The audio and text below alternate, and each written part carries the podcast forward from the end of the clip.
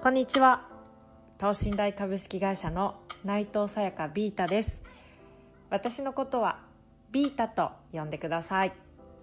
この番組は人を幸せにする人の心にビタミンを注入するつまりあなたのためのコンテンツ。ビータと私今日もあなたの質問に答えたり私が今感じていることをお話ししながら何よりもあなたに生きる元気をプレゼントします。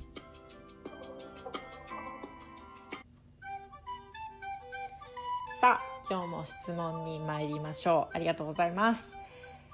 さあ第4回目の質問。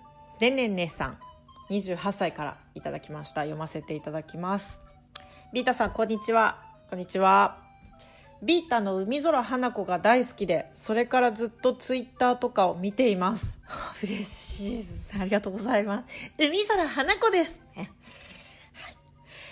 うちの会社は社内恋愛 OK で周りの後押しもあり最近別の部署の彼と結婚しました。わおめでとうございます。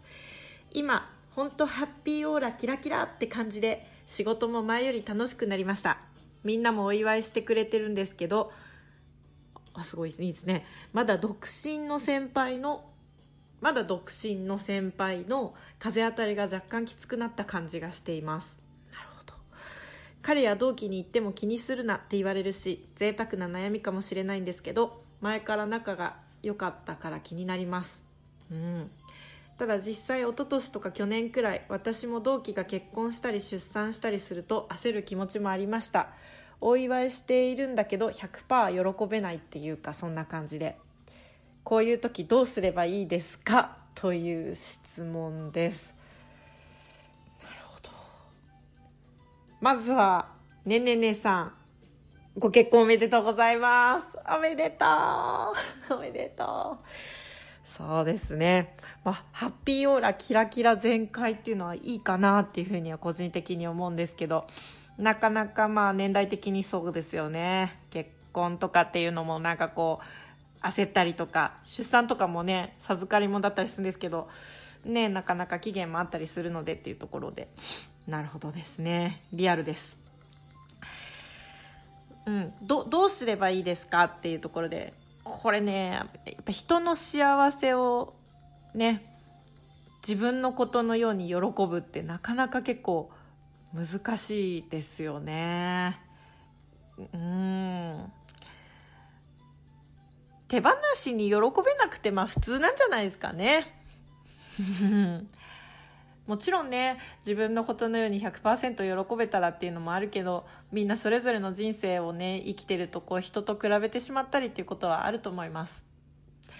でその上でねどういうふうに考えていこうかなっていうふうに思った時に私は最近思うんですけどなんか自分の幸せっていうのはうん綺麗事とかそういうことじゃなくてこの世界が少しでも良くなることっていうこと最近考えるんです。だってこの住んでる世界がちょっとでも良くなったら自分の方も良くなりそうじゃないですか。だから私はなんか計算してるわけでもないんだけど人が幸せだったらなんかそういうふうに思ってから素直に喜べるようになったんですよね。うん。あこの人が幸せでいるっていうことは世界が少しまた少し良くなってるっていうことなんだな。そしてそれはいい手は自分と関係してくるんだなってなんか考えるんです。